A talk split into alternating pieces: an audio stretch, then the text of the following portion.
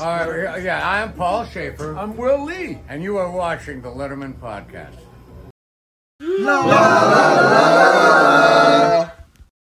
Welcome once again to the Letterman podcast. Uh, my name is Mike Chisholm. I am excited to be here. Um, and uh, thank you for everybody who has, uh, you know, reached out realizing that my city has been on fire this last week, and it has. It seems like things are calming down. I appreciate everybody who has reached out and, uh, um, you know, wished for the safety. Uh, and for those who, you know, wish that the studio would burn down and the show would burn down, uh, sorry about that. But thank you for, you know, uh, not reaching out and, telling us as much. Um, this is a fantastic episode. Sometimes I shoot these intros uh, before um, the guest and I have a chance to talk, and sometimes we shoot it after. This one is after, and you can kind of see it by the. It was fantastic. Chris Schukei is a wealth of anecdotes and gratefulness and entertainment uh, when it comes to uh, telling stories about the world of David Letterman and company. Um, he was Paul's guy. He was kind of in many ways Paul's right hand, Paul Shaffer's right hand for 10 years and actually stayed associated with the show. He worked uh, from 93 to 2003. So that's when the show basically started at CBS. Uh, and then after 2003, ended up staying on as well, just doing it remotely. Um, so, so right up to the end right up to the very very end. So here's a guy who has created uh, a lifelong memory uh, a letter lifelong letterman memory and and some of his best friends in the whole world are friends from that show. We talk about all sorts of stuff in this episode. Oh my gosh i get a chance to ask about some very very cool moments even though we're building rapport and doing all this stuff. The next time he comes on i mean there's so many moments i want to ask him about musical moments but uh, he does a really really good job of of of um, allowing kind of my chaotic brain that goes from one place to another to uh, he he just he's a pro. You can tell he's a pro in every uh, you know uh, sense of the word. Uh, just really appreciate him so much. Uh, he's back home uh, where he grew up now in Nebraska and he's working for a local school district as a as a fundraiser for um, capital projects and I just appreciate where he is coming from. He's as the same, um, you know, energy that he brought to Late Show that you can tell that he's attacking that project. And we talk about in the episode how people can support some of these projects as well. I just he's got a great heart, uh, a keen mind, a great history, and uh, we're gonna get right to it right now. So the Letterman Podcast is proud to present Chris Schukei. Chris Schukei is here. I am excited about this. I have been wanting to have this conversation uh, for a long time. Um, Chris, thank you so much for taking time out of your schedule to come on the Letterman podcast. So happy to be here, Mike. I've been a, I've been a fan of the podcast, been uh, a faithful viewer, and uh, so uh, glad to have my chance to be in there. You've gotten some big names, and uh, I don't know if I can deliver like like they can, but uh, I'll I'll share what my stories are. Well, um, the secret to, to to my mentality is that you're all big names. Having you on is just as important.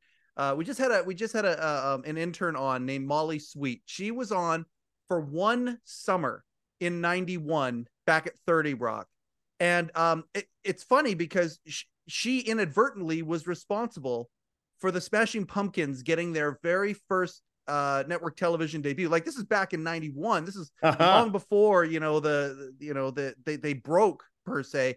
And and and just that story alone hearing that this gal who was just there for a few months and a conversation that she had in the in the office there uh with some of the people who were you know trying to push this this up and coming band you know it led to in many ways history um so yes having you on is so important to me because if you have been watching the show, you know how much I love music and I love the musical segments that late night and late show had. I think they're extremely important. Um, and, and I want to celebrate those as well. So as we get going here, uh, you started in 93 with late show. And what was the, your, uh, what was your title while you were there? Yeah, so um, it, it's kind of a weird buildup. I I come to New York. I'm growing up in in Central Nebraska. Went to college in Central Nebraska. I'll give a shout out to Hastings College, great, wonderful place. Um, and what's the team? Uh, Do they have a team? Uh, yeah, they're Broncos. Go Broncos. Fighting Broncos. Go. Bo- okay, right exactly on. right. Um, and so, luckily, I had some professors push me into this fellowship program that was sponsored by the International Radio and Television Foundation. Uh, I think they may be a society now or something, but they're still continuing this program, which is phenomenal. And they took kids from all over the country and brought them to New York City for a summer. And so that's how I got to New York City because remember, in this was 1993, the internet does not exist. Um, so it seemed how would I even start to know how to get to Manhattan and find a place to live and all of those things just seemed so overwhelming. Yep. But luckily, this summer experience really is what it was. Um, had dorms. We were at, the dorms at NYU and another group of 18 fellow students ready to hit the city and explore and do all of that. So I had a base of friends. Um, anyway, I had nothing with Letterman at that point, but I no. it was a fortunate summer that we're in the summer between NBC and CBS. And I had graduated from college already, and I decided I don't really have anything else going on. Let's see what happens. I was obsessed with late night, like so many others. Um, and now I've been much more willing to share that. I mean, I want to thank Jimmy Kimmel for his willingness to share all of his obsession as a kid. And, uh, you know, and then through podcasts like this and everybody else realizing, oh, I wasn't. And I had a group in high school that loved, we loved late night, lived for everything. So I was a bit obsessed with it, and that was the ultimate place to be. And you would watch that every night at, for me in the central time zone at 11:30 at night. Yep. And you would say, wow, that must just be amazing. That must be an amazing place. So I ended up just sort of randomly trying to make some calls and ended up showing up at 30 Rock. They had they had ended the late night, but they were still in the offices and doing some moving. And I'm going to drop a lot of Letterman names here because Please they're wonderful do. people. This Uh, is the but place Zoe to do it. Friedman, Susan Yep. Schreier Miller, they were so kind to me as I went up there. And then I met with Dave Hamilton and Christine Schomer. And I think Jay was there, Jay Johnson, who Yep. had turned, but I can't remember, which is terrible because Jay went on to be one of my closest friends. Um, and but I, I talked with them and I thought, well, okay, let's hope and see what happens. Um, and I ultimately get the call, and I'm still in New York, and it's like, hey, yes, we'd like to have you. And it was really for an internship because I just thought, can I get my foot in the door? And of course, those were the days they weren't paying for interns or anything like that. But luckily, I had a little bit of savings, and I, we were living in Union City, New Jersey, four people in a one bedroom. I had a cot. I was just telling the story to somebody else this morning. I we had a cot and I had three uh, milk crates to my name. Basically, that was it. Um, but I got on and interning, and it was for Chris Albers, who was working with Paul at that Yep. point. So Chris had been trying to get some writing opportunities going, uh, both at late night and ultimately late show, but got a job then in October. So they premiere in August of 30. I get there a week before. We're doing shakedown shows. I I sort of know New York, but I'm still about as green as it can possibly be, right off the central Nebraska proverbial farm. I didn't grow up on a farm, but uh, felt, I mean, I had that sort of naive look about me uh, with everything in the city. And um, so Chris gets a job at what at that point was the Jon Stewart MTV show. Wow. John hosted the uh, show on N- MTV. yeah, with Chris Howard and, and yep, absolutely. Yeah, and so I don't know if it was just sort of matter of hey, who's got a pulse, and I'm sitting there in the office, but somehow I sort of take over that role, and so it's technically assistant to the musical director or assistant to Paul Shaffer is the title for that. And um, get in there quick. I am incredibly unprepared for the job. I'm incredibly, I mean, not only was it my first full time job after college. It was basically one of my first full time jobs. And I had worked in local television stations in Nebraska. So my office etiquette and just knowledge of some professional sort of level standards was not where it really should be. and so you will hear me say this all the time. God bless Paul Shaffer for his kindness, his patience. Um, I'm sure there were times where he was like, this kid, I, you know, and it was at a very stressful time. That first fall, you know, the Nielsen ratings were coming out every day. It was that battle. There was some pressure. Dave was feeling pressure. The entire show was feeling pressure that this had to be successful. Yep. And for me to sort of be bumbling around that first fall, uh, and Paul letting me survive through that is was just an act of grace like no other. Um, there is so much in that introduction that I could pick apart and get into. I, the first thing I got to ask because you know, you know, uh, you know, Sinatra nailed it. If I can make it there, I can make it anywhere. New York, obviously, I'm I'm this that guy in high school too, where there was like eight or nine of us that just loved Letterman, and and oh man, your um, staff favorite moments package that Walter and the team created was fantastic. That they because I'm sure that there's all sorts of stuff that they could have cut together and put there. I'm so glad they put where you talked about the moment that you took the VHS tape of late night to school to show people. I was that guy too. I remember my band teacher and I were both huge Letterman fans and huge music fans. Uh, you know, from Canada, he's a jazz pianist. He loved Paul Shaffer so much. And we would spend time during band class talking about bits from the night before of Yeah. that first season in the Ed Sullivan Theater, by the way. So these moments, and in in trying to get the rest of the band, the students, to to to get on board this train and become part of this club, and and and you you captured it so perfectly what we're trying to do with this show, and there are so many people who felt like they were part of that club that now are wanting to get together and talk about these moments because they were so special, so important. You're one of those guys.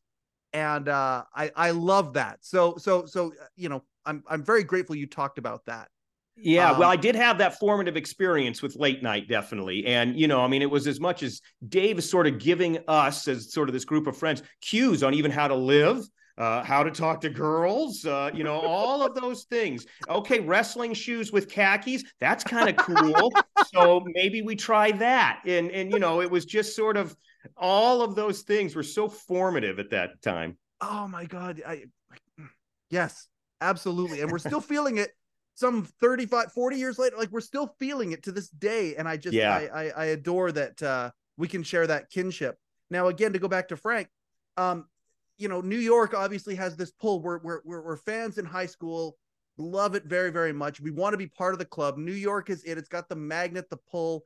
But guys like me, Western Canada, Nebraska, you know, never been there before. You got some training wheels, which is great. Uh, but I just am so curious about those first couple months, even before you know the, the the Letterman stuff showed up. Getting used to New York, I mean, your eyes must have been wide for you know every single day. There must have been new things that just blew your mind.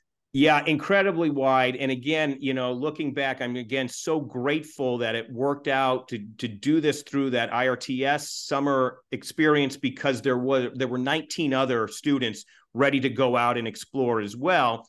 Because on my own, I'm a guy that was probably scared of my shadow a little bit and forget about the stories of what New York City had been. And this was sort of pre cleaned up Times things up. Square Yeah. and yes, and things like that. So you know, it was the the edgier New York uh, in all areas of it, and all I knew were the stories instead of really living it. And so even a a jaunt down the stairs of a subway was like I thought I was the boldest, uh, you know, I was the bravest person in the world to be doing this, and um, it was it, but it, it was great and it was fun. And you know that energy was just so incredible. And you get sucked into that. And then those early days of the show yeah the energy around the theater was Yes. phenomenal Yep. you know that first night that premiere night it's satellite trucks from local stations just around the block and Yeah. then just a monster crowds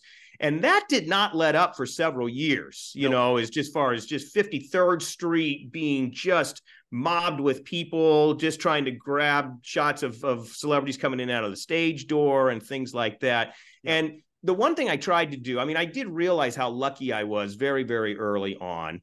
And I'd come up out of that subway, or early on, I was walking from Port Authority uh, on Eighth Avenue, and yeah. um, I and you'd get to the theater, and you just realized, wow, uh, this is the center of the universe in some cases, and certainly in my world, it was. This is where it was all happening, and I I, I tried to always savor and really realize, wow, I get to go inside. That's yes. really great, and and how special that was. Um, you are articulating these feelings so well. The energy, because I mean, again, I try and tell people, uh, you know, who are who are under thirty, you know, people who are over thirty kind of understand it, and they they they understand the cultural impact, but people under thirty don't understand like the cover of Time magazine. Like like there was, I, arguably, there was no bigger story in entertainment than the late shift, then than the time that Johnny announced the retirement, all the way up to you know, you know, yeah, like you said, several years into late show, and people were riveted all of the time, talking about it constantly. Um, you know, the younger under 30 crowd got it kind of a flash of it in 2010 when Late Shift 2 happened.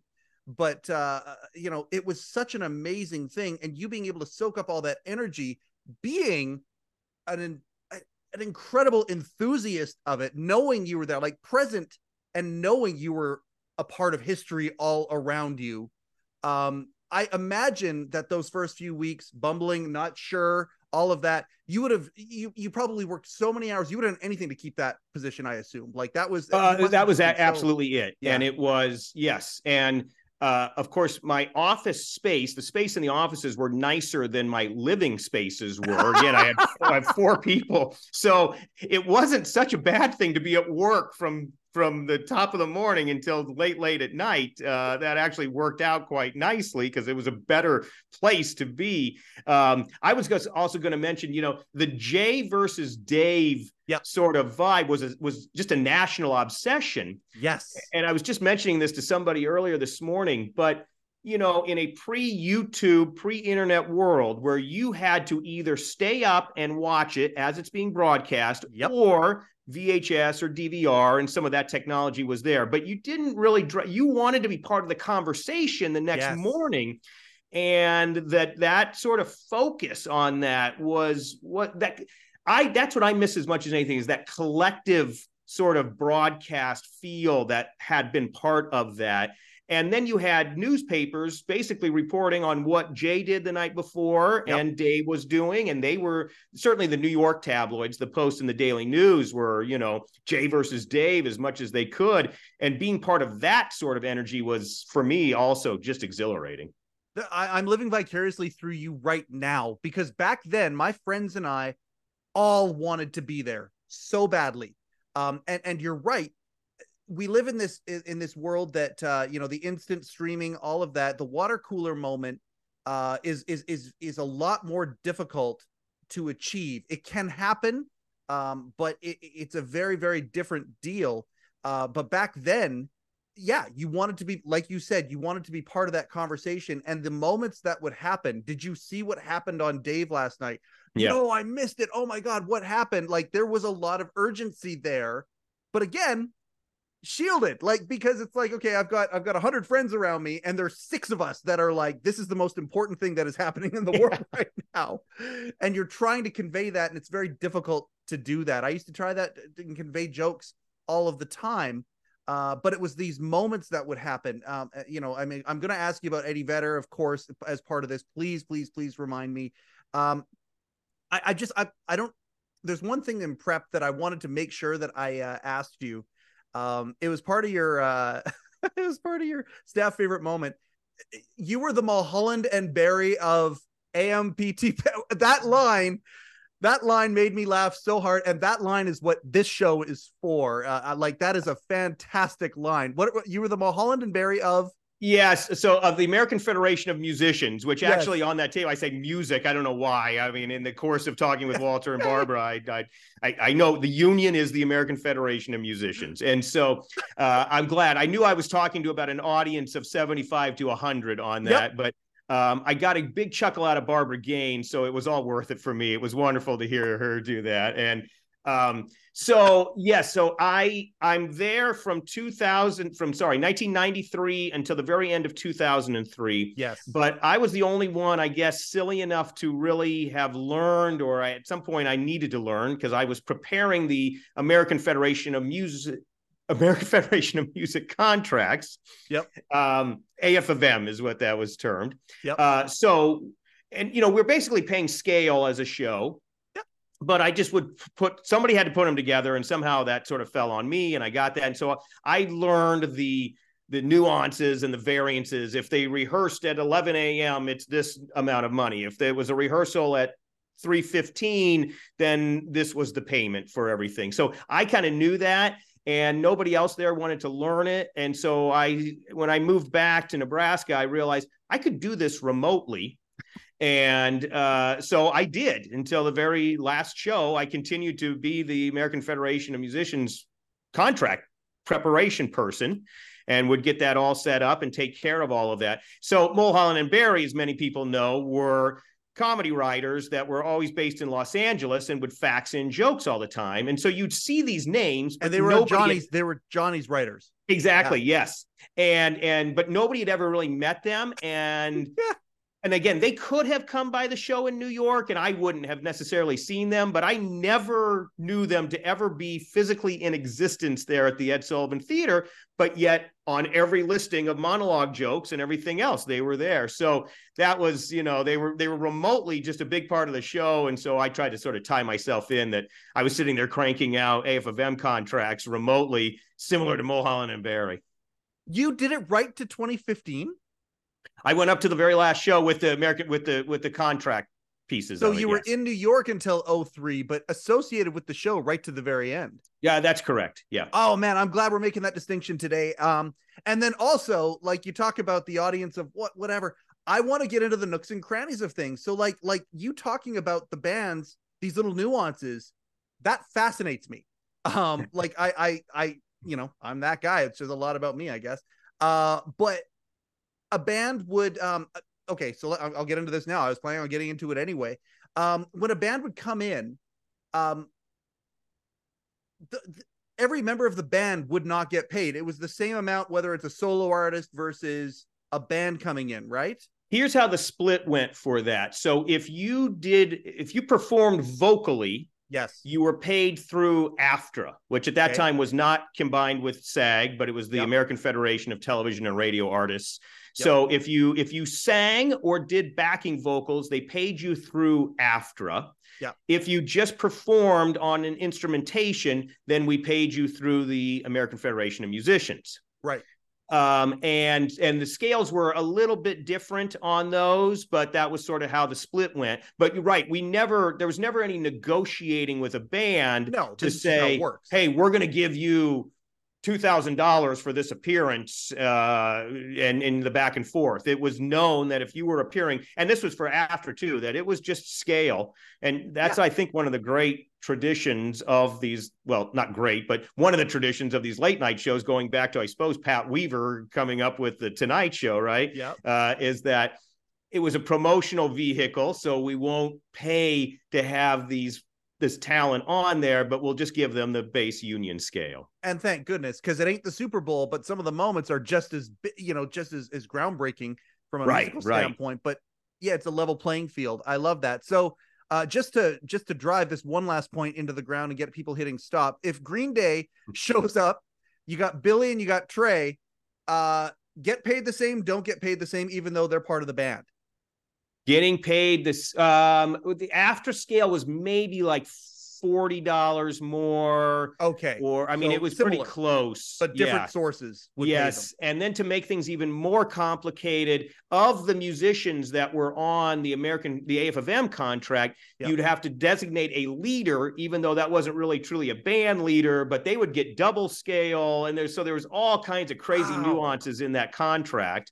Um, and so again, I I at some point learned the booklet Yeah. and uh, knew the nuances, so I could kind of get those together and, and keep it pretty accurate. Oh, that's very very neat. Um, I love. I did not know that you did it all the way to fifteen. That's that's uh that's really cool. Uh, you know, even after you left, you were seeing. You know, you get a call sheet or whatever whatever it was, whatever mechanism it was, letting you know who was coming on the show and all of that kind of stuff. I assume through Sheila's office or something. You'd be yeah getting- email and Yeah. then dan fetter who kind of took my job over there dan would keep the the stuff coming from me and then i'd work with the business office so pat o'keefe and i think paula Chagaris was still there and stuff too and ultimately we were kind of faxing and emailing and doing some scanning as the technology sort of continued to get better uh, we were trying to utilize that a little bit more And I think at one fan, point I might have even know. been mailing some finished contracts each week. Uh, but I think luckily the digital technology got good enough, fast enough that uh, we could get to the emails and, and everything else pretty easy. um, as the enthusiast of the show, though, seeing moments that are coming up, that must have excited you. One of my very first questions I was going to ask you. Now we can kind of get around to it. Uh, you're in Nebraska. You know this this uh, radio TV grant or program shows up. Whatever. Were you a music fan before you showed up at Letterman? Uh, I was, I was, uh, you know, I spent, I joke that I didn't have much of a social life. So I spent a lot of time listening to the radio and, and it was radio. I mean, Yep.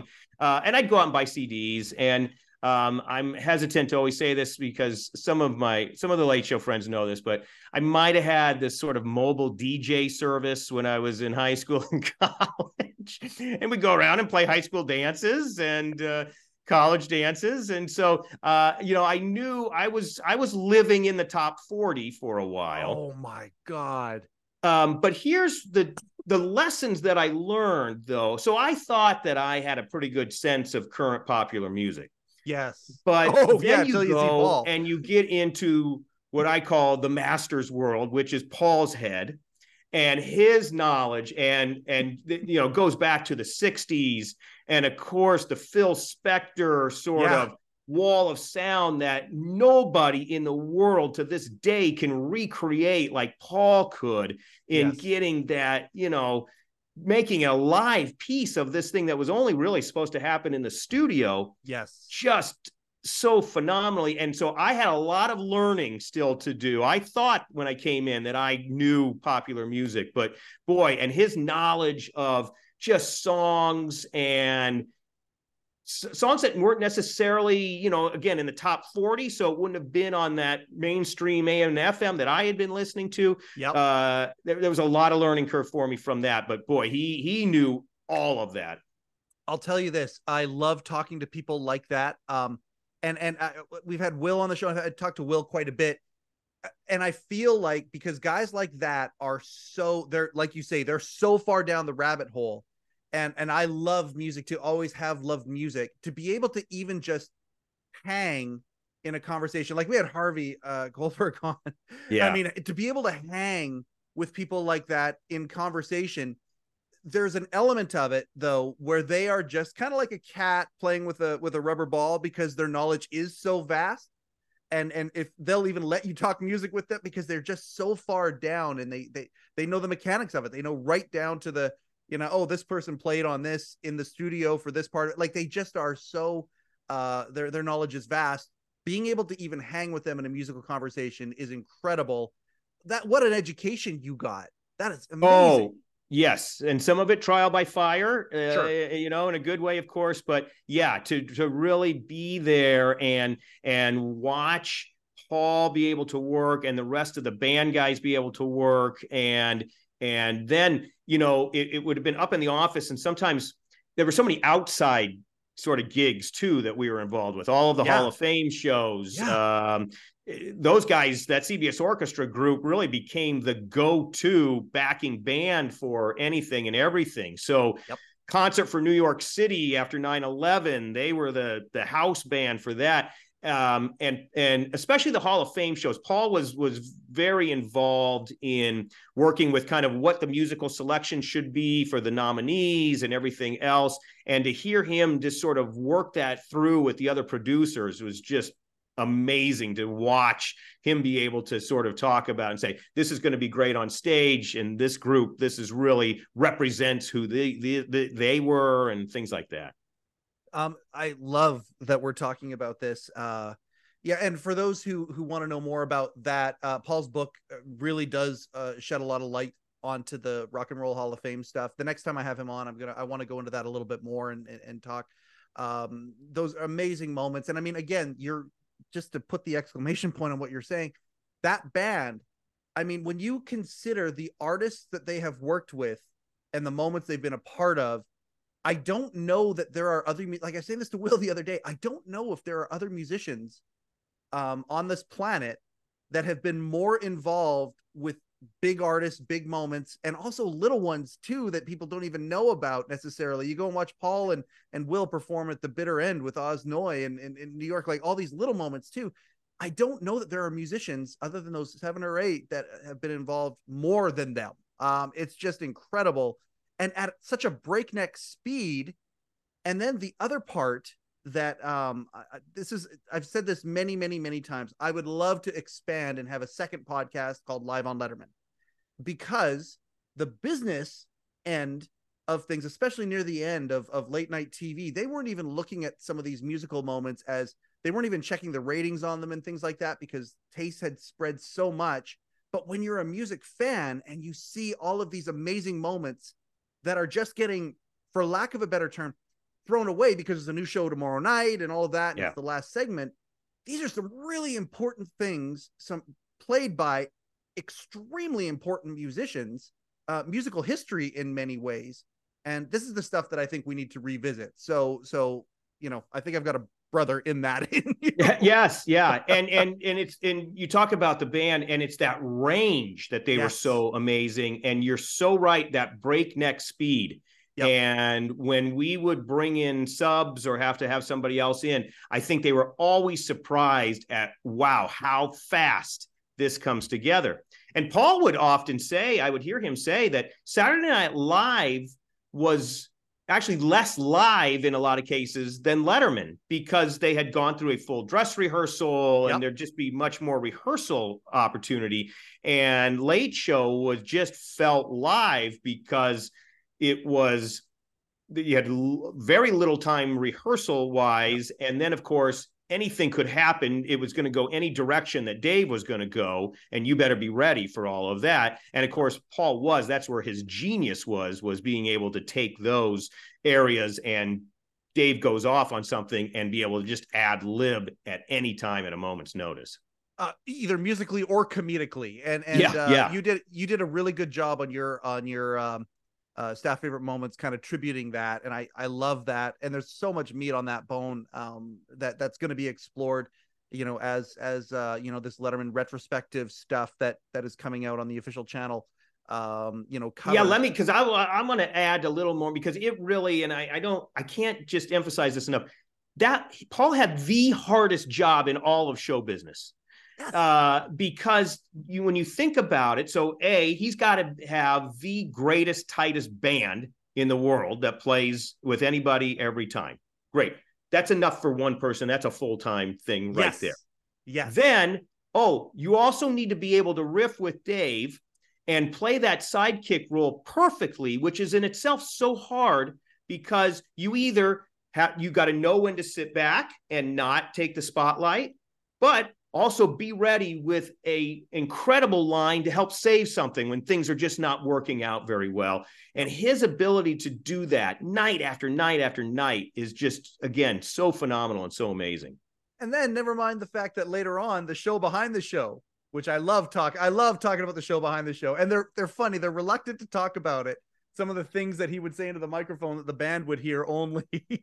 right. I, I, love it. You never had an earpiece for that, did you? You never... No, I was not okay. on that monitor system. Okay. So I did not hear all of that. But then again, think the logistics. So yes. in his ears, he's got band talking to him plus Dave's audio that he has to absolutely be. And he's got to watch because you know Dave's peripheral vision was very he was focused on the whole thing. So if there was too much movement or if Dave did not feel like Paul was paying attention to the actual show yeah. even though he's trying to prep the next break or get something up and going, Dave would sometimes call him out on that at times yep. too. So he had to walk this very very thin tightrope all the time. Absolutely. so yes, yes. He's a Canadian hero. There he is, Paul Shaffer. There's our. Yeah, there he right is. There. I, I knew you'd have. I knew that Will gave you. Yes. I, I brought mine in there as well. My man. Um, you know, and, and he is he's up here in Canada too. He's revered in so many ways. He's an Order of Canada uh, uh, uh, recipient, which is the highest honor that a civilian can get in Canada. Um, he's just this. He's this amazing magnet of of of just electricity and talent and all of these things and so personable and so yeah. kind and just yeah I, he's just a, a wonderful wonderful man. You got to be technically his assistant for this amount of time. Um i gotta ask you know your first okay you're going through the shakedown shows and all that. We could spend probably three or four podcasts just talking about the first six months of of of, of uh, late show. Uh, but like I said in the as we were going back and forth, you know, our first one is building rapport and all that. We can start digging into the moments later yeah. for future episodes. But I do want to know what a day was like. So if you were there for after the shakedown shows, we start getting a semblance of a schedule and some routine and all of that. What time did you show up? Did the day stay fairly regular? Um, and then we can talk about you know oddball things that you did afterwards, or was it simply unpredictable? between the hours of 10 a.m. and 10 p.m. or whatever it was that you were there? uh, a, a, mixture of both. Okay. Um, I think now in hindsight, there were several pieces of it that helped keep the rhythm and the routine daily, which is so vital to just yeah. getting that on the air. So when we started early on, I think the production meeting was at 11 a.m. Um, and so I would be getting in around 10 15 or 10 30. Yep. Um, and then, you know, do some odds and ends and stuff like that. But then get into the production meeting, and I'm notating then everywhere that we need music. Now, obviously, each show we know we're going to need bumper songs. We know the theme is going to be there, but play ons for guests. And then the real wild card was what music for comedy segments would we need? Yeah. So I would notate that entire rundown and and make that and you know see where we needed stuff. And then I would get on the phone with Paul. And again, this is pre-cell phone. Car phones were a thing. So if he was driving, I could kind of reach him. But otherwise, you better be ready to go. He's he'll call in when he has a chance someplace, and you better be ready to go with the information. Right. Um, and then it was just kind of dealing with some odds and ends. But the show then would sort of change as the the comedy segments would come in and Dave liked certain things and didn't want certain things and so the music piece would sort of change from that at that point, I think they were doing rehearsals at two o'clock for comedy stuff. So I'd sort of watch that a little bit and just sort of get a good sense of, of what would happen. Yep. And then the band would start at 345. So I'd make sure around 3:30 that people were getting in and everybody was where they needed to be. Uh, and also, if there were changes or anything like that throughout the show that needed really extra prep from the band or something, I'd be reaching out to them before also. Again, pre cell phone. So a lot of beeper usage. Yeah. Um, you know, just trying to get seven people and and talk to them was a bit of a challenge always at that point. Yeah. But the band rehearsal, comedy rehearsal would end at 345 and then we'd have the the band would come on and they really only had 15 minutes for the cues portion of it. The play-ons for guests um, and, any, and any of the comedy music that they needed. Really 15 minutes and then at four o'clock then the feature band would come on. Right. And if the guys were working if the cbs orchestra was playing with them then they'd be part of that. Um, and sometimes it was just a feature band and then they would go and kind of do stuff. But i would then during that four o'clock hour I was the somewhat notorious stopwatch runner because they were so adamant.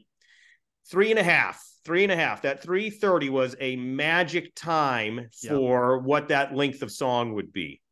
And the producers did not want to budge early on with that. That got looser as the show went on, but initially it was three and a half, and it was like, don't kill the messenger. Sorry, but yeah, they did not want it to run. So I was the stopwatch runner on all of that. But four to five, and it was a hard out at five o'clock. The audience was going to come in. And again, it was treated like a live broadcast, which yes. in essence, then that's where I think was so important because you would have never, you never felt ready. And so you could drag it out until seven o'clock and keep an audience going and whatever. So five o'clock, doors would open, we're done, and you got to get ready because it's going to start. And so then the guys would go up and change. I would get final sort of notes from the producers on changes and get a revised rundown. Yeah. Um, then get the band down by around 515, 520. Um, then you know Eddie Brill or you know uh, Wally. Um, oh, I can't remember his last name now. Uh, warm up comic though. Whoever was doing the warm up oh, stuff. Yeah yeah, would would do some stuff with the yep. audience and then bring the band out. They'd play two songs. We'd do the band first and then bring out Paul separately for the second song. Yep. So I'd go up and make sure he was ready to go and keep him time cued and everything as well. Yep. Um, and then Dave would come out for a short warm up as well for what was a 5:30 on the dot start. Yep. And again, no budging on that. We started at 5:30. And, you know, it was painful at times because you were scrambling.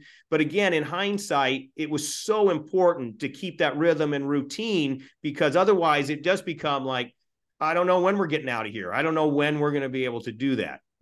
Also, the uh, energy of the show, like, like you felt, yeah, it, that, that, that's where I think a lot of the crackling electricity of late show uh came from was was was the, it's a big show and it's happening like it's live and if there are screw ups, we're going to put the screw ups in there as much as we can, especially if we can massage it or edit it right. So it's, uh, you know, so it's comedic.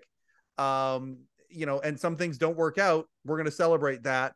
Um, and, and, and so, yeah, I, I think, yeah, that, that, that live aspect of it was, sauce. was so key for it. Yep. And, um, you know, I think, I think it loosened up maybe a little bit as, as editing technology got better. Yep you know, uh, certainly in the in the '90s, there it was still some hard cuts, and you know, the, the digital technology was just not there. So it, it was a clear, it was clear when you saw an edit, and I think Dave hated that sort of feel and look, and it just it's not what you wanted to see. No. So going live was vital just to eliminate as many of those as you could possibly do. Yeah. Um, and and then ultimately you could make it uh, much more seamless. And I think maybe they loosened up. Again, I wasn't there for the tapings uh, after 2003, right? Um, but I I think still the spirit was there that we're going to tape this and it's going to be live. The first time I saw the show live was in 04 and uh, I was blown away by watching because you're you're in the audience and you're watching a segment happen and and it's funny both shows that I saw live uh both shows were after the Rock and Roll Hall of Fame and there was no top 10 list because Dave uh decided to do a you know a monologue about how it was a a travesty that you know the world's most dangerous band of the CBS orchestra wasn't a member of the Rock and Roll Hall of Fame. And it was just it was um you know both shows. And and I remember uh the first time I saw him in 04 you have to watch so carefully because it's like, okay, yeah, oh, oh, I messed up on my words. Okay, yeah, no, we're just gonna take it right from there, and then he restarts, and you don't even realize that that's gonna be a an eight second cut in the show. Like it is seamless. They are going. They don't stop. Um, it, it is a it is a real impressive piece of machinery. And yeah, um, and as that technology got better, that became much easier to do. And I think Dave got comfortable of like, well, let's let's not. We don't have to have everything be just raw as it was. We can we can fix a few things, and I think that that feeling got better. But again, mostly because it was quick. Uh, and the audience did not have to sit there and wait for an extended period of time over all yeah. that thing. Uh, it kept it going, and and I mean, again, the, the, the temperature of the theater. I mean, people are shifting. Like it's it's, it's excitement, it's energy. I love I love that so much. Whenever I public speak in in, in my office, um, and it drives my it drives my partners crazy. I keep the office really, really, really low in temperature. I'm like, you can put a sweater on. Come on, you, you know, if people are falling asleep, you know, you're you can't get that back, and that's what I I love that logic very, very much. Um, okay, so I have to go back and again, everything that you said there, I could probably ask three or four dozen questions just on the little nuances. But your day, um, I guess there's an overarching question because you got to see the comedy rehearsal as well as the band. Like you were in the theater during that. Part? I was in okay. the theater for a lot of it, and then you know it was on a feed throughout the building. Also, okay. so I would have been so, either in the offices or on the stage, depending.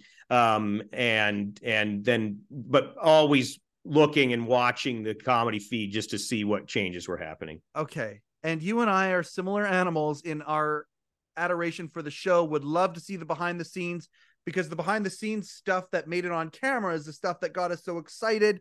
Uh, you know, Jerry Mulligan is just as big of a celebrity as as, as the biggest movie star. Did you have to turn your enthusiasm for the show? I've I've talked to a bunch of people who off camera have told me this, and it's come up a little bit on the show here. I feel like you and I can talk about this. Did you have to hide your enthusiasm for the show because clearly as a fan you are getting for 10 years the ultimate experience. Because you were there for the not just the taping but the rehearsals and all of that and you were a part of it. Did you have to turn that part of you down? Because there is a there is especially with the writers i will out some of the writers who have said this um, there was definitely a sentiment of yeah, it's cool not to be a fan as much, and I don't want to talk about that as much. Like there's a, you know, we had to turn that part down in being there, even though inside there's a part of them that is jumping up and down for joy for being able to be part of it. it did that affect you at all, or were you able to just kind of keep it? That you no, were, I uh... switched it completely off. Actually, I was just I was scared to death of of of overstepping any bounds or anything like that. Um, I, and so I shut it completely off. Um, and, and, um, you know, I was enjoying it at the time, but I knew that I needed to. I just felt like I got to be professional in all of this. And oh yeah, uh, you know, you they're big, big, wonderful celebrities who I'd been big fans of, and sure. you know, um, but you did not bother them, and all of that piece. I'll tell you, the biggest thing I got one giant regret, and this was not even with the show. Yep. Um, but Dave, when the when the Emmys would come out and the show was nominated, they yep. would take the entire staff, fly them out to LA, and there was this wonderful dinner at Granita in Malibu on Saturday night before the awards, and it was so great. And this was probably early on, so this was probably '94, maybe 1994, Emmy September Emmys time of 1994 and Johnny Carson stops by Granita and has dinner with everybody. And you know, you know in your head, holy cow, this is legendary. Look yeah. at that. Two tables over, I've got Johnny Carson and David Letterman just eating and talking. And at some point, I wonder if they're going to take pictures. and so the bolder of the staff got great photos with Dave and Johnny that night. I was not that bold. Uh, I still felt relatively new. I certainly still felt green and like I'm still on yeah. shaky ground here, possibly. So I did not push that. But uh, if I had one sort of memento from that time that I think ah, I should have stepped in there. I mean, there was a line. It wouldn't have even been that out of place. There were other people that were doing it. Um, but I decided, no, I better not. But that photo with Johnny and Dave would have just been legendary. Oh, that's that's that's incredible. Now that part, I'm gonna stay on this for one more second because that. yeah, I'm it, all over the map. I'm sorry about that. No, no, no, no, no, no. You're great. This is fantastic. I love it like this. Um, and and I do have you know a basic structure in my head anyway, but but but um, I do want to stay on this one point for a second because for me too, like again, as as an enthusiast, the big movie stars to me okay, that's great, especially if it's somebody that I have adoration for or it's a big moment or something. But for me, when I was watching your staff favorite moments, and one of the things that it talked about in it was your position, where you got to see the show from. So you're kind of sitting right near the Bill Murray doors, right near the band there, and all of that, and you're watching the entire show unfold for you. Those are the moments where I try and put myself in your shoes, where I would be like the the kid would just be like, okay, yeah, I'm being cool. I'm part. I'm I'm I'm professional. All of that. But it's like, holy crap! I can't believe I'm. I get to see this every day. Like, never mind. You know, watching it every night when it shows up at 11:35. You got to see it every single day, and and and uh, that's the part that I'm just like mind blown by that you had that 10 years of of, of that experience.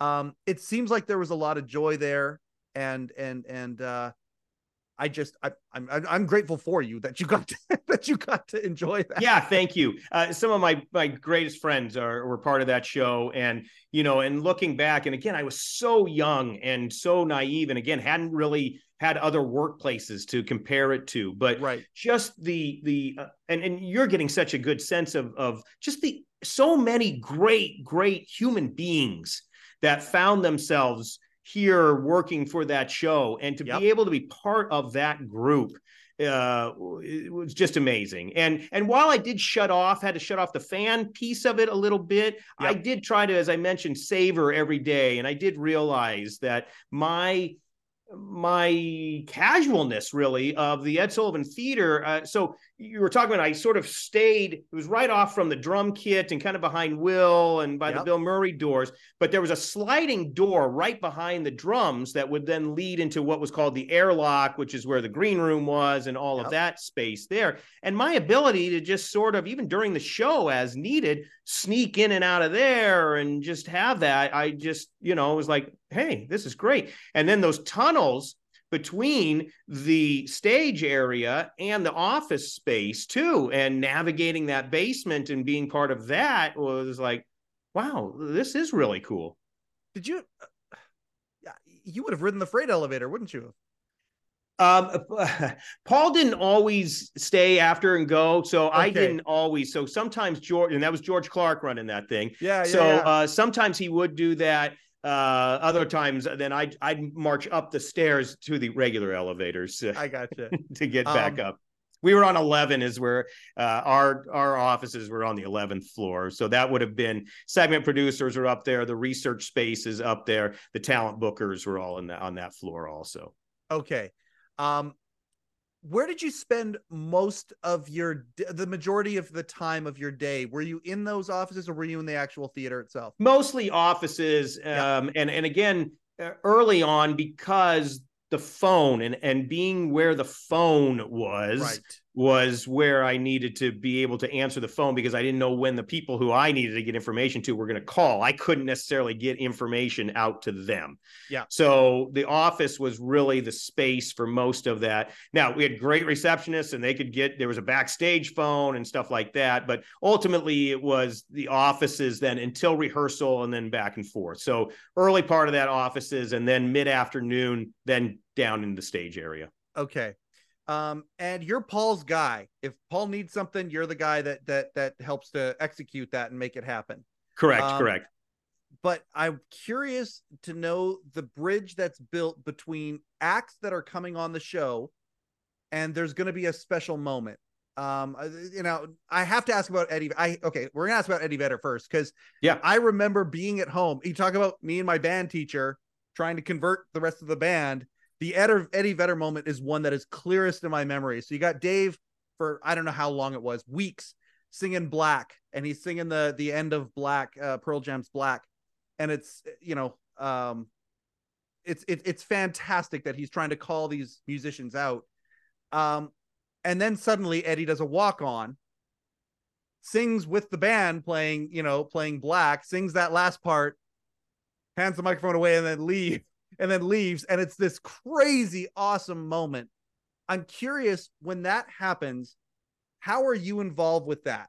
Is there, yeah, yeah I, assume you are. uh, yes, yes, uh, uh, and, and lots of other people, of course, you know, sure, as well. Of course, yeah. Um, but and I want to talk, talk, to them the... too, so we can make that happen. Let's yeah. talk to those people too. But yeah, um, I'll talk about kind of the lead up to it. So sure. Dave starts to just kind of sing because I have a bit of an embarrassing story about the lead up. Dave starts to just kind of sing, you know, during the monologue and at the desk that. And I knew my Pearl Jam songs, but yeah. I wasn't, I couldn't have necessarily. And he was just doing that riff on it.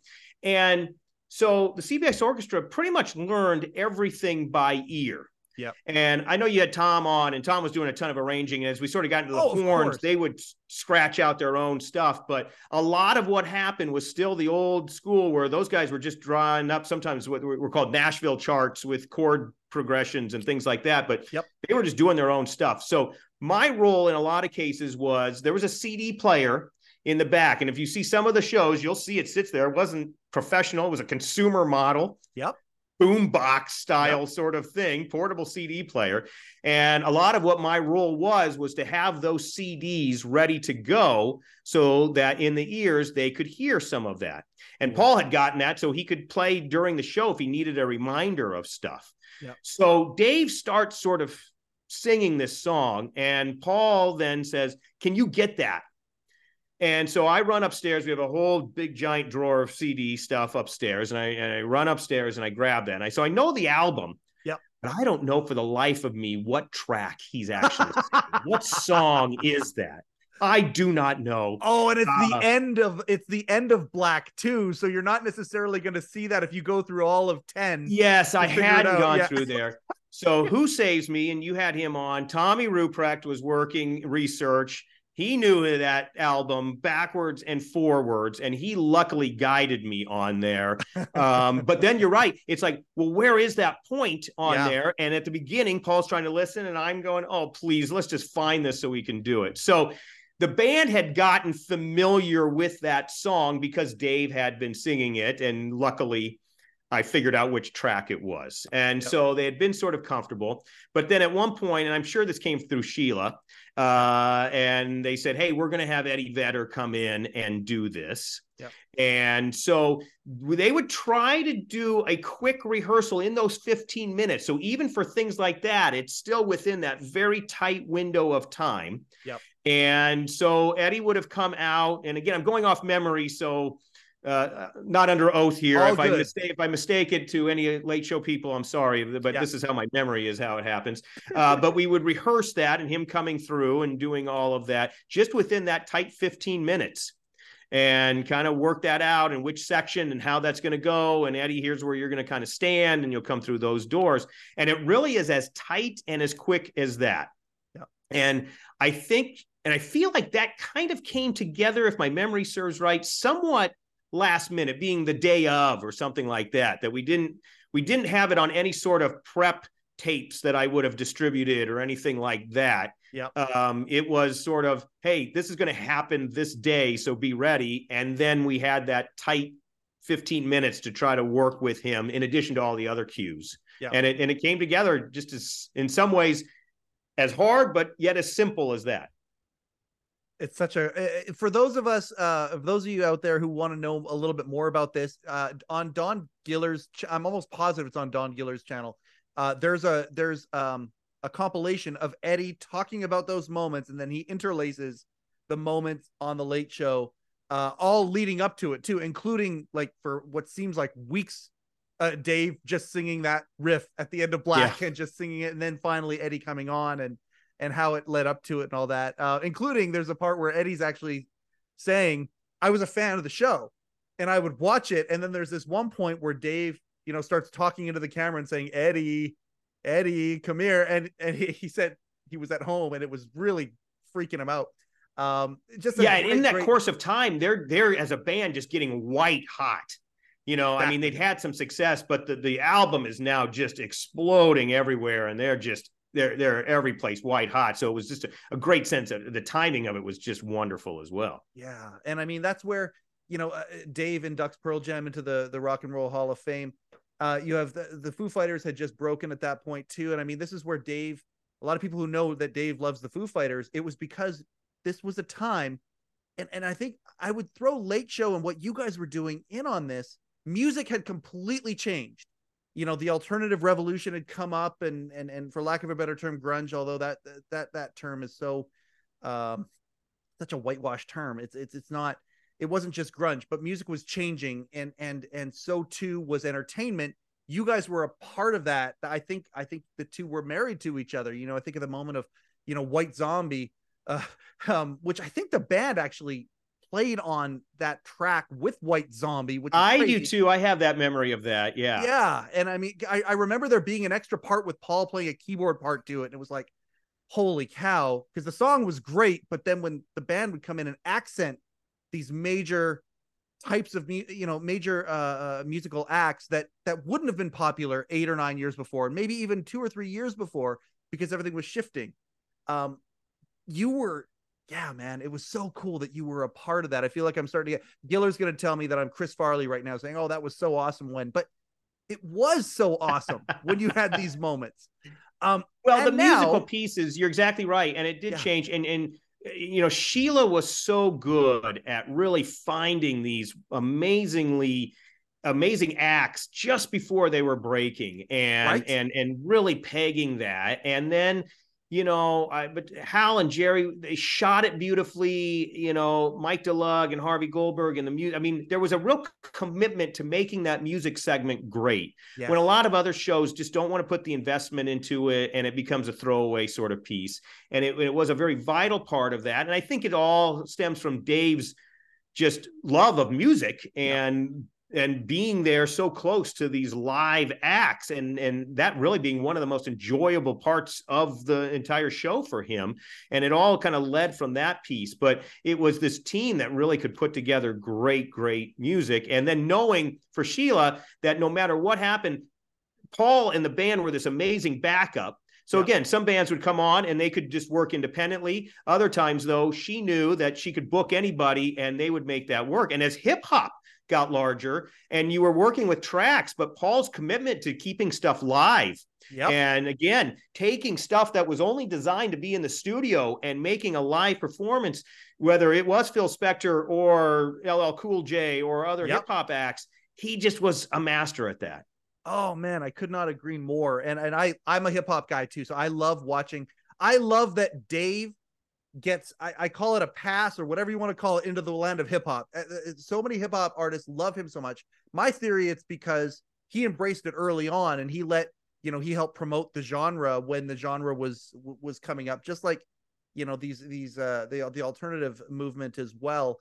Um yeah, like I think about when the Beastie Boys were on and they came in, you know. I mean, again, that's a band that you could pretty easily just have a DJ play the play the track, but they never did that. I mean, Sabotage was a little bit different because they, you know, they were playing their instruments for that song anyway. But like when they came and did the uh the entrance from the subway, was that Yeah. was that after your time or were you were you there for that? Uh, boy, I'm trying to remember. And Some of these have become so ingrained from the video that I can't remember. yeah, yeah. so I would have to check the date on that. I feel like I was there for it, but Yeah. I'm not sure if the dates actually uh, actually coincide or not. But so good, and that willingness to to do that and just be open to what can we take a step further. Yep. And you know, I always tell people Late Show was the first one to do the outside concerts. So the 53rd Street concerts were well before the Today Show and Good Morning Yep. America were doing any of those. Yep. It was it was Dave and Late Show turning New York City into a playground that then opened up all the other changes with Total Request Live. I mean, there was a time during the 90s when you could just bounce between broadcasts in New York and it was great, but you'd be at 53rd and Broadway and see Late Show and then go down to Total Request Live uh, down Broadway. And then Good Morning America moved into their space on Broadway and the Today Show had the plaza and stuff like that. But I think really Late Show was the predecessor of all of that. And I'm sticking to it. Whether or not Uh, that's accurate or not, I don't know, but I'm holding to that. so so okay i'm i uh, the vmas are like a religious experience for me not so much now as they were back in the day. Um because one of the things that i loved about that is that they would have these big moments and 90% of it 95% of it was no lip syncing especially at the beginning of it. Um the live musical experience is something that i love. When harvey was on here he talked about how that feeling when you're at a concert there's a certain feeling there that you don't necessarily get on a studio album and, and his job was to kind of merge the two i loved that analogy and that that description of things. Um, and the thing that i love about dave is his standard is so high. Um, you know when when when the best guests that he had are the ones that are preparing for their appearance two weeks beforehand. You know they're they're shooting something or they've got you know an anecdote or a story or, or something with them where they're really really thinking about it. Uh, the musical part of Late Show, and this is why I want to do live on Letterman because I don't think that point that you just made gets enough credit.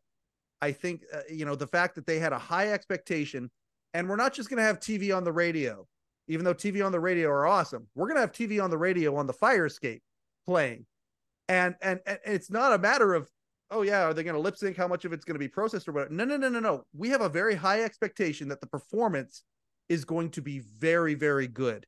Uh, you know, just Regina Spektor just playing with a piano, or or or James Blake coming on and doing all of his looping live, like really, really big stuff.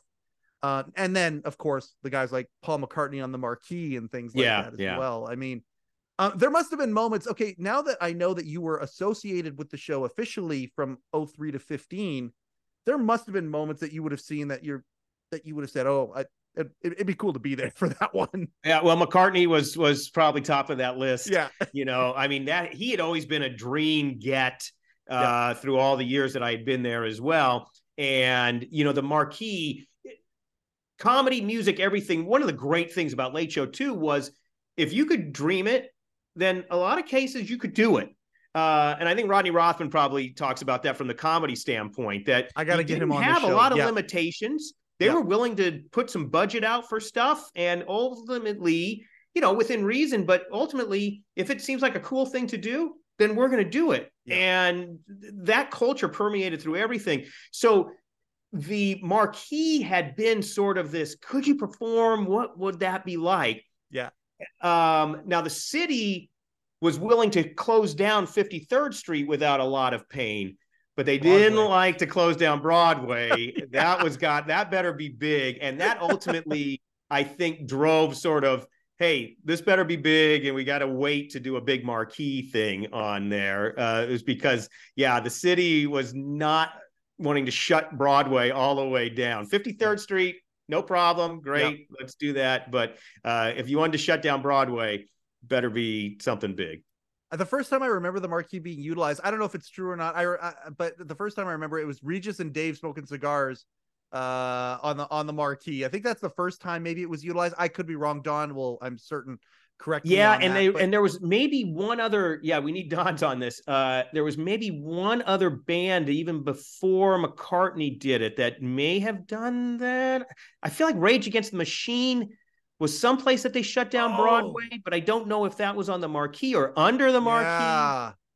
Yeah. Um, but I don't remember that because ultimately what they had to do as well was bring some other load bearing Yeah. holes in. Yep. to make sure that you could get all of that weight out there. And so that became a whole other construction project also. Um, we got to switch over now to to how much you were on screen because you were on screen a lot. You had a lot of on screen appearances uh, in in comedy bits and things like that. Uh, I've talked to many of the writers and and asked them, you know, what was the secret to getting a staff member? Like which which staff member would you choose? And there's all sorts of different uh, reasonings, and many times it's random. Many times it's it's that was the closest person. Hey, get in here, that kind of a thing. Um, how freaked out were you the first time? Was it was it on microphone? Uh, uh you know, for a for a, a a letter segment or something like that, where you're on microphone and Dave saying, "What's your name?" and you asking him a question. Was that the first time you were on camera? No, thank goodness, because who asked for it? Who asked for it was the most stressful one you could possibly do. But as you may have heard me say, uh, in the in the course of the union payments, it was also Yeah. the most lucrative Absolutely. because if you could break five lines, then you would get moved up to that principal payment, and that was a nice extra amount of money. Plus, you got residuals and all of those things. So, who asked for it was the best. But I think my very first appearance was in the backdrop of the stage and it was just a group of pedestrians walking past Dave behind the desk. Um, and then there was Hold on. Do you call mom and dad when that's happening? Are you like, I, mom, I did actually. Yeah. Okay, Yes. yeah. Yes. Right on. Um, I did because that was super exciting for me, and Yeah. you just never knew if you were going to get it again. Um, and then I think the second one was I they dressed me up in a Domino's pizza outfit, had a stretch limo. It must have been Bill Clinton was in New York, and hey, do we have any shots of him? You know, the city's been closed down because the president's in town. And then cut to me running down 53rd Street behind a stretch limo with a pizza, handing that off, and then coming back with money and uh, that shot. So that I The bu- think those are the the- Bubba days right there when they called that them Bubba. exactly was it, and that Yeah. was all pre-taped. Oh, yeah. Uh, so you know, and I think behind was live, but it wasn't super stressful. But uh, then the Who asked for it and things like that uh, were able to come. But that those were the best because you Yeah. could get that back and forth with Dave. And again, the goal was you made up your character. So you came up with a fake name, a fake story, and all of that. And I don't know this for sure. This was just always in my mind and sort of late show lore. Yep. But Dave wanted to see how good you'd thought through your story and see if Yeah. he could trip you up. And the first couple times, it was just nerve wracking.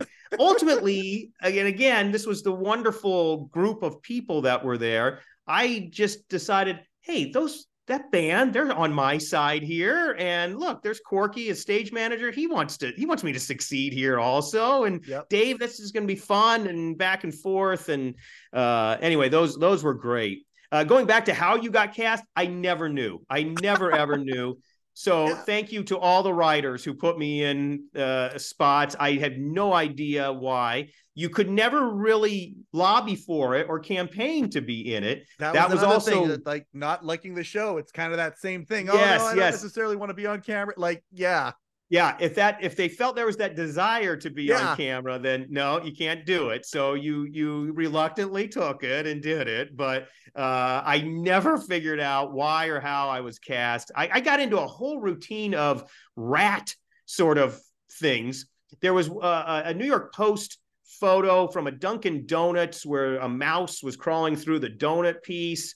And so we did this. No. This was another pre-taped bit, but we did this one where I'm a Dunkin' Donuts employee and Dave wants uh, two glazed and a mouse. And so I got to hold up this live mouse and do that. And then somehow this never saw air. So this is the worst of everything. You never get any payment for it. It was a pre-tape piece, but I'm laying in this circle of all of these rats. Oh my and god. they're real, yeah. And that was almost too much. I that was the time where I thought, uh-uh, I don't, I don't need to do this. That's okay. and it didn't air. no, no. So there was no payment for it. I laid in this disgusting group of rats uh, for about twenty minutes and uh, got no, nothing for it. Uh, That's so funny. So the okay, let's go. The, uh, the Domino's. Uh, you're in a dominoes outfit. You're chasing after a limo. Obviously, it takes time for you to change into it. it takes time to set up the shot. It takes time to. So you're also Paul's assistant. Yes, yes. How do you? What are you missing to do that? And and is was it just you just got into a rhythm and you knew kind of where the, people knew where the holes were, or was that uh, produced on a different day? And No, and- it was during the afternoon. Yep. And so it was just letting people know where I was. And again, the grace of Paul, he Yeah. never would step in when he knew there was an opportunity for additional, as, as sometimes he'd call it, you can get some extra bread out of that. Oh, that's Uh, great. and and he he would never step in the way of those opportunities, and he was always grace and kind uh, about letting people do that. Um, obviously, I also had some intern help, so you know you try to use that piece. And then late in the show, um, we had a second person kind of in the office, also a paid person that was there, and that's how Dan Fetter started with me. Actually, he started as an intern, but then he was kind of the first second assistant part of that. So there was a little more flexibility then to do some of those pieces. But you're right. Early on, it was please don't let there be a big thing that happens. and uh, thank you, Paul, for letting me be a part of this. Um, okay, so we're gonna go back to Paul's kindness now for a second here because uh, one of the things that I was just thrilled to learn and just it, it just hit my heart, and every time I think about it, it hits my heart. Uh, Paul would, you know, you talk about royalties in music, and again, I want to pick your brain about this stuff too. Like, oh my gosh, and we're, uh, yeah, I can't wait to have you back on. I can't wait to talk more about this stuff. I, I want to pick your brain about uh, about the ins and outs of of, of musical um, you know being able to to publishing and being able to play tunes and stuff because paul would sometimes know that artists might be having a bit of a hard time and he would play their music on the show so they would get a payment um you were part of that because you were part of the guy that you were. You, I assume that these checks that you would would go out weren't just for the live acts. Were you part of it for the uh, Well- the rights that you would use when? I did I did the music clearance list. So we were treated as a live show. So we the only things we ever sort of pre-cleared were bumper songs. Right. Um, because then we just had this list of 200 songs that Paul could look at and call out at any time. So we would pre-clear those. The network, CBS actually did the clearance. All of the actual payments and stuff like that were handled through CBS. But I Gotcha. would then do a cue sheet every night of exactly what was played and the length of time and all of that, and, And then send it over. Submit that. Yes. okay.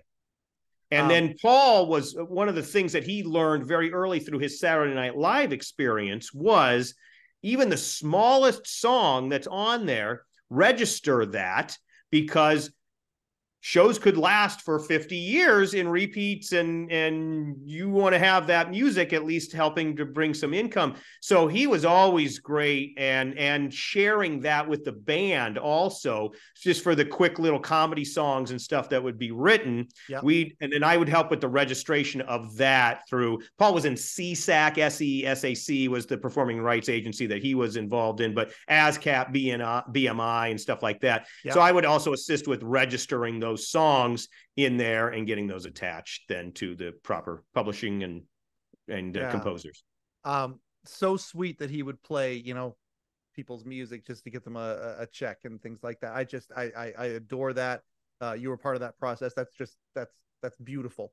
It's such a genuine um act of kindness you know for a fellow musician that uh i just i i adore that, that that's such a Yeah. great thing. Um okay so uh, we'll go back to comedy stuff that that you did uh you worked a lot with alan Kalter um and and i mean again you know when when Shecky and I were talking about this show here, you know, you know, he said to me, "Well, it's too bad, Alan. Alan, Alan is the kindest man in the world." He just talk about how kind Alan was. He goes, "Alan would come on your show twenty times. He would do whatever. He'd do the voiceover for your show if you Yeah. wanted. He was just such a sweet, sweet man. And anytime I have an opportunity to talk to somebody who worked with him directly at all, I I always bring up his name. And and and you worked with him a lot. I did. Uh, luckily, to, you know, again, the, he became a go-to for so many comedy segments, and they just knew that it was going to be gold uh, every time. And Yeah. you could write, and I, I think Carter or Craig or you know, I had mentioned about this too. Um, you could write anything, and the more ridiculous it was, the more he'd commit to it. And and and so just to watch that happen and his commitment to all of that but then off of that, just the nicest guy in the world would do anything for anybody. And as a guy who at one point thought, hey, maybe voiceovers would be my future, uh, uh, a guy that could really do it and watching him work and how just brilliant he was with that microphone and getting that sound going was was Yeah. amazing. A master at his craft. Yeah. Um, and, and oh, I, I'm gonna note this out right now. Again, I, one thing I love about this show is the uh the intangible when things just organically kind of connect to each other between guests and things. Last week we had our boy Chris Harris on, um, again, phenomenal writer, awesome guy. And and I asked him about some of the things that he he did, maybe an extra or two or whatever. And he said, "Oh, there's one that I'm really really proud of." Um, and it was the it was the one eight hundred collect the Saving, Private, Ryan. mashup. And and and I said to him, I said, I know it's in Don's tribute to Alan, but I pretty I'm almost positive it's also on the uh someone's staff favorite moments or something. And then prepping for you, it's like, yeah, that was you were in that. And and uh Chris is very proud of that. That was a boy, the production on that for that one joke to meld those two things together and and and, it gets gets more ridiculous and more ridiculous. Was that the most um uh, produced segment that you were that you were a part of? Yes, yes, uh, by a long ways actually. So yeah, I was gonna say that, that, point was then yeah so early on again we're taping monday through fridays Yep. and then at some point in i can't remember exactly the year 95 maybe 96 we go to two shows on thursday Yep. and using friday for kind of those pre-tape remote days much had been similar to what that nbc schedule had been absolutely so this was a Friday shoot. and we went up to Inwood Park, which is very northern tip of Manhattan. Yep. And um, it is raining cats and dogs, and it does not let up. And Jerry is in there with Chris Harris, ready to go because they this is going to be Spielberg for them. and there's pyrotechnics and yeah. all of this stuff ready yep. to go.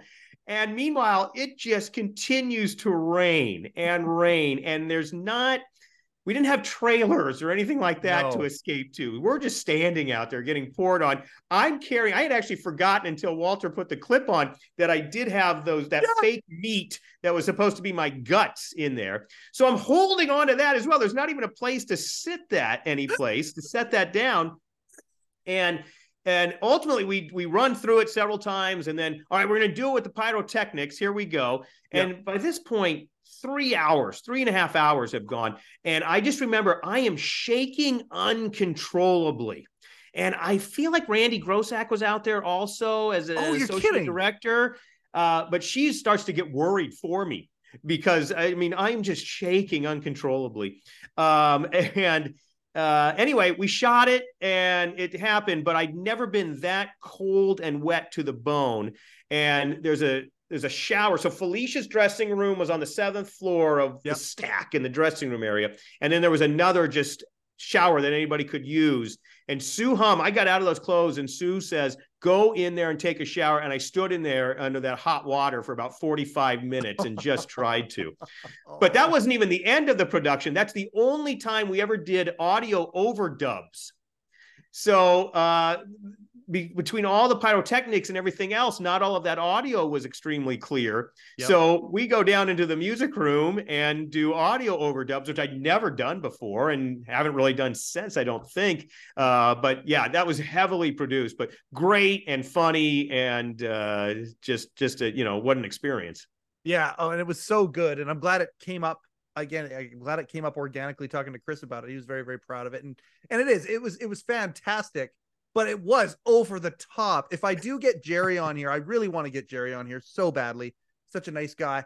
Um, you know, I want to talk to him about that too, because I mean, my word, running from place to place, you know, all of the things the editing, that guy there, you want to talk about somebody who had all these hats on and yes. was able to do this stuff. It, to be able to be a, a director and never leave the studio or the theater in this case is a tremendous thing. But to be able to actually go and do extras the way that he did and and and some of the other stuff that I mean, absolutely again, it's jaw dropping what you guys did. Um, I don't think that there is a show that works as hard um as as as you guys did back then and and and did as, as well as you did um do you have time for one or two more here do we have a yeah sure absolutely okay yeah. okay i just want to be very very um I don't want to piss you off because I want you to come back, Chris. I'm having a blast, so Mike. I'm having a blast. Thank you. um, okay, so again, I'm gonna go back to rehearsals for a second here because you actually got to see Dave, I think, in his entire run of doing rehearsals live, like being actually on the stage and seeing that. And I think it stopped after 9-11, I think is when it is when that uh, seems about right, or heart surgery. I can't remember which yeah. one for sure. Um, but it was it was around that time. But no, he the, the early ones, he was down there. Um, and he would sometimes so if they were going to do a phone call segment, yeah, we're going to do something, we're going to call a payphone or something yep. like that. They'd really just want to test the phone at the desk to make sure. So he would often do prank calls. Oh, test the phone exactly call. I was gonna. Okay, yes, yes. and and you know some of the characters that I mean, you've probably seen the Tom Snyder stuff when he would call into Tom Snyder, and he was the love that. You know the the uh, the gravel. Uh, oh. You know, I, I, I, haul rocks and gravel and and that yep. sort of thing. And he'd call zoos, and anyway, so you'd get that sort of. He'd call pranks to do that sort of thing. Um, of course, the the catching the football. Uh, you know, he'd play catch with Walter was the designated sort of you know football guy, and uh, they'd they'd play catch on there and then go through the stuff and make sure it was all working. It was it was somewhat laid back in there with him, you yeah. know, um, and just kind of go through if it was an art card piece, you know, just making sure that everything was set. And yep. he'd sometimes do some editing during that time, but it was it was somewhat laid back through most of that, or at least now again, I, I can't speak. Jude Brennan, Barbara, they may have different ideas of how sure. laid back it was or not. I was in and out of there, but um, for me, it seemed like it was. And then you'd walk in and they were testing the phone and Dave's doing a prank call and you thought, oh, this is just gold. Yeah. I, I well, okay. So this is why, because uh, I don't know if you watched Conan much or not. I, I, my, my golden age of, of, of late night TV was watching Letterman. I'm in the West Coast, so I watch them at eight thirty because uh, I get uh-huh. the East Coast feed. So, so, and then I would watch Ferguson and Conan depending on which order, but it didn't matter. Conan on his his TBS show, they made an entire show where they would put out either it's a Friday show or whatever that was just pre-tapes of rehearsal footage of Conan just sitting behind his desk during the rehearsals and stuff. And there was so much comedy there because of the laid back nature of it, because the host was screwing around between, you know, camera shots being set up or or whatever. And um and I've heard there were a lot of funny moments um that that you know obviously there's going to be funny moments you're rehearsing the show but i heard there were a lot of very very cool moments during the rehearsal that help bond you all as a team and create all of these things and isn't it yeah i think you could have wish- easily put that style of show together with dave no question from those rehearsals right. yeah, yeah, i was going to say like as letterman enthusiasts how great would that be I, I mean i want to see some of this cutting room floor stuff the extras that never made it but that energy there when dave was down in rehearsal uh, that must have been a lot of fun to be a part of. Yeah, and and of course, you know, you've heard this from lots of people. It, it was a volume industry. It was a volume show. I mean, it was a lot of comedy material each day that would then get you know into narrowed funnel, down into a little teeny tiny funnel. yeah, exactly. So there was always some great stuff that hit the comedy, you know, that hit the cutting room floor. Um, just all kinds of yeah pieces in there, and then just the ad lib sort of waiting around for other technical stuff to happen. Let's do something funny, sort of pieces that would happen during that space yep. too. Um. Okay. I uh I want to do a commercial for Rupert first, and then I've got a couple more questions. Uh, that's that's kind of what I have in my head to kind of finish off here. Thank you so much for being so generous with your time. This has been so much fun. Yeah, um, absolutely. But uh, so let's okay. So the the thing after the commercial for Rupert, um, are there any moments that you had kind of thought about that you wanted to talk about today here? And then I've got a couple questions for you to kind of take us out. But uh, the Letterman podcast has we have one sponsor. We have one sponsor only, and that is Rupert Jee and the Hello Deli.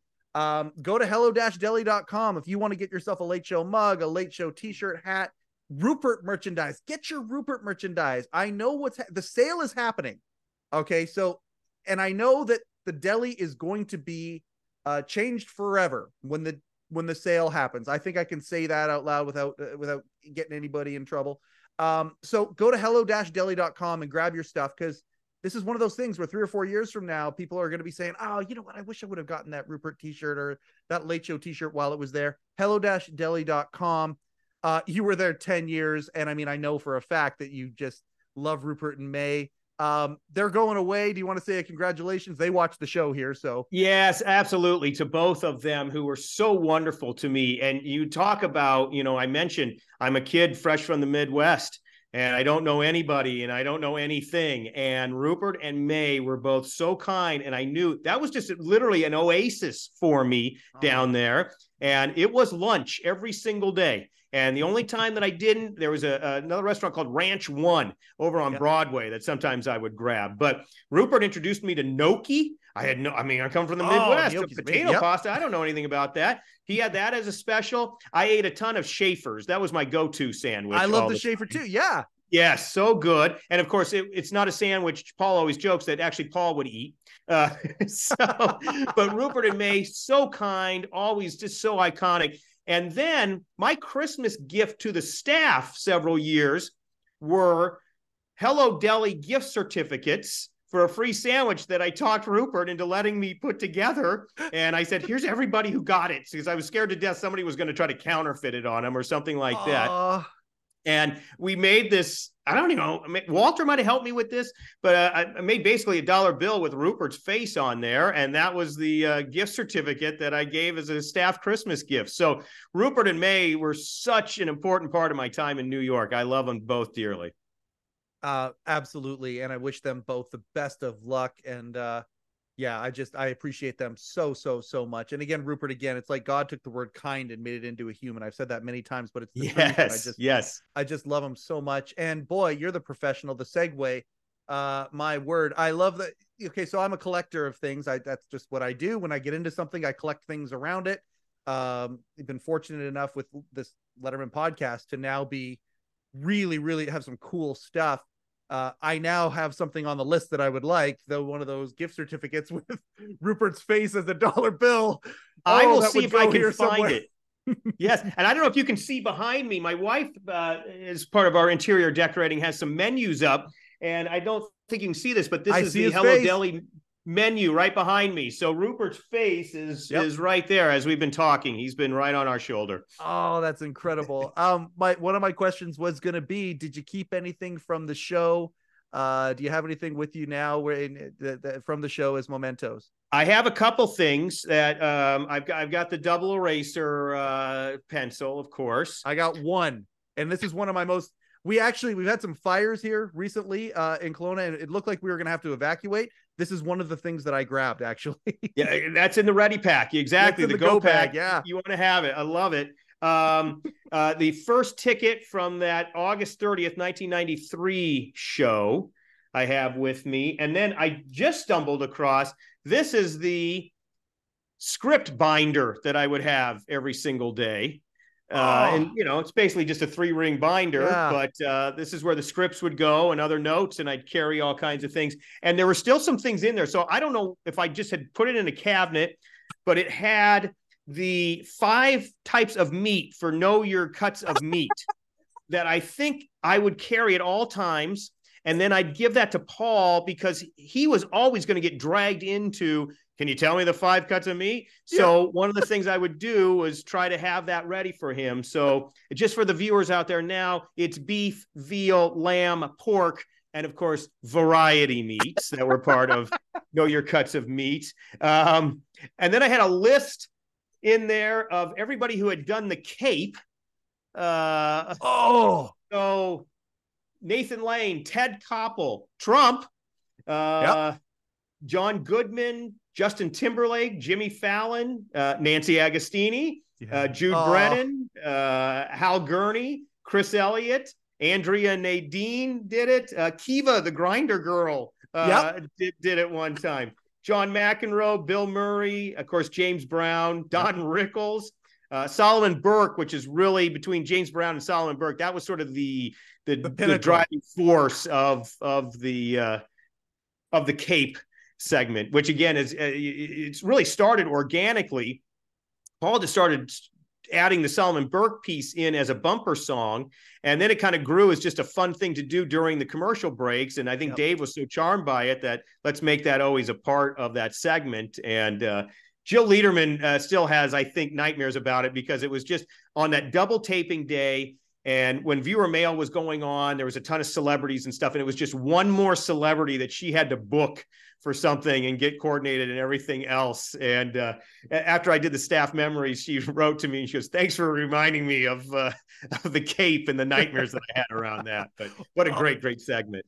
the uh yeah i gotta ask that you led to this one now too i, I asked this i asked this a lot more now uh because it seems like it's a pretty common thing you still dream about it do you get the dreams of the of the the panic of the show I haven't for a while, but Okay. I did. I did. And I did plenty. And it would be a lot of times I'd fall asleep on the stage or something like that. And then the audience was in, or uh, Paul's trying to talk to me, but I can't get over to where he needs stuff delivered or something like that. And there was a lot of, yes, angsty sleeps uh, from some of that time. Yep.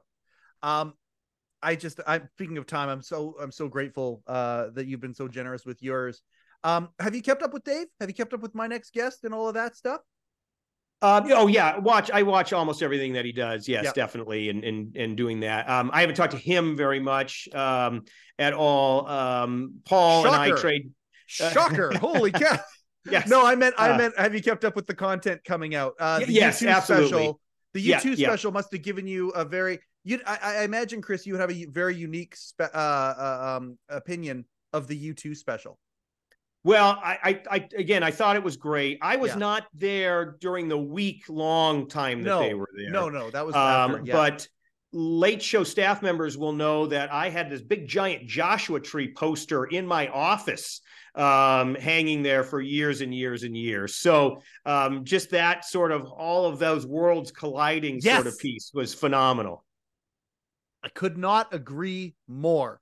Seeing Dave um watch at the edge, you know, play the beginning of the where the streets have no name and say, okay, play, play it again, will you? Like just sitting there Yeah, watching yeah. him and he plays the intro to it. It was just it was a, I thought it was a magical thing. And watching Dave have these mashups with these artists now that he has, you know, it's cool watching him with Billie Eilish too. That's fantastic as well. But seeing him talk to Rick Rubin, uh, you know, Jay Z, of course, and, and Yeah. some of these, uh, you know, U2, uh, you know, these legendary musical acts who have kind of all they all kind of came up together, and the perspective only exists because of the legacy. And and and watching them have this uh, magical, you know, him being strong enough. He's David Letterman. I think I swear to to God, he could say anything to anybody uh, because of just his forthrightness, his curiosity, all these things. Being able to say to Bono, um, you know. So, did you ever embarrass the band with any of your activism and things like that, or some of your your your, for lack of a better term, your antics? I, that was just mind blowing to me. Um, and as a fan, yeah, okay, so you're a fan of U2 as well. Watching those worlds collide is a is a tremendous thing. If there's anybody that you would like to see Dave uh, talk to in this current incarnation of what he's doing, the longer form stuff, is there anybody that you've thought of that you uh, you'd like to see him? Wow, great question. Um, well, I'll, I'll keep along with the theme a little bit. So Yeah. you put a Bruce Springsteen, a a Paul McCartney uh, into that mix, and let that those great interview skills talk about all of that. I think would just be incredible. Yeah, could not agree more. Uh, was there anything else that you would prepare that you had thought of that you wanted to talk about today on your first your first appearance on uh, the Letterman podcast? well, you're you're kind. You're kind. Um, no, this has been really so much fun, and and I think you know, again, for me, the entire experience there and the chance to be with just these amazing humans um, and and share this uh, wonderful experience that again could be stressful at times.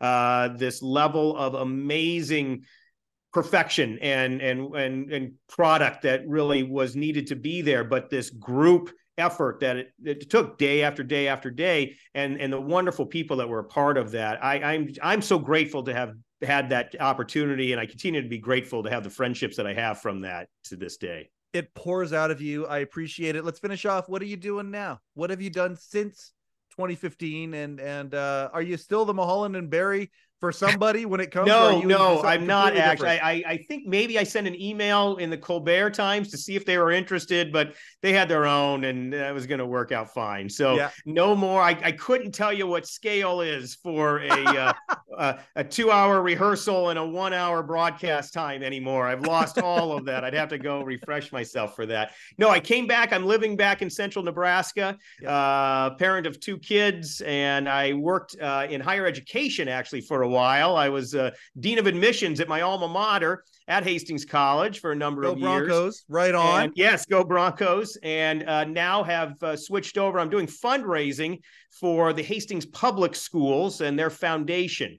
So we work, we've got a big elementary playground project that we're doing now. But in addition to what they can do within the budget stuff, we find wonderful donors to help the students of Hastings Public Schools and to do additional wonderful things for them.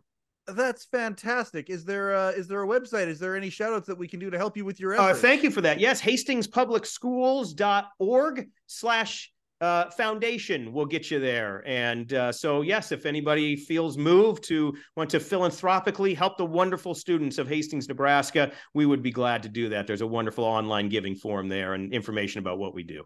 Oh, that's fantastic. Um, Chris, I appreciate you so very, very much. I'll uh, I'll do the outro here, and then we'll say our goodbye privately. Um, uh, this is why we do the show, everybody. Um, and again, uh, knowing uh, someone said to me before Chris and I got together that our positive energies are going to converge very, very, very well. Uh, yeah, absolutely. Uh, I'm fascinated by this. Thank you to everybody who has given support so far for the Letterman podcast. We appreciate it very, very, very much. Uh, once again, I've had a lot of kind people reach out about uh, how how my city is doing after these wildfires and stuff. Thank you for all those kind words. We really appreciate that. Things are getting better and better and better, and uh, so thank you for that. Uh, this has been another episode of the Letterman Podcast with Mike Chisholm. Coincidentally, I am Mike Chisholm. Thank you and good night. Overcoat and underpants.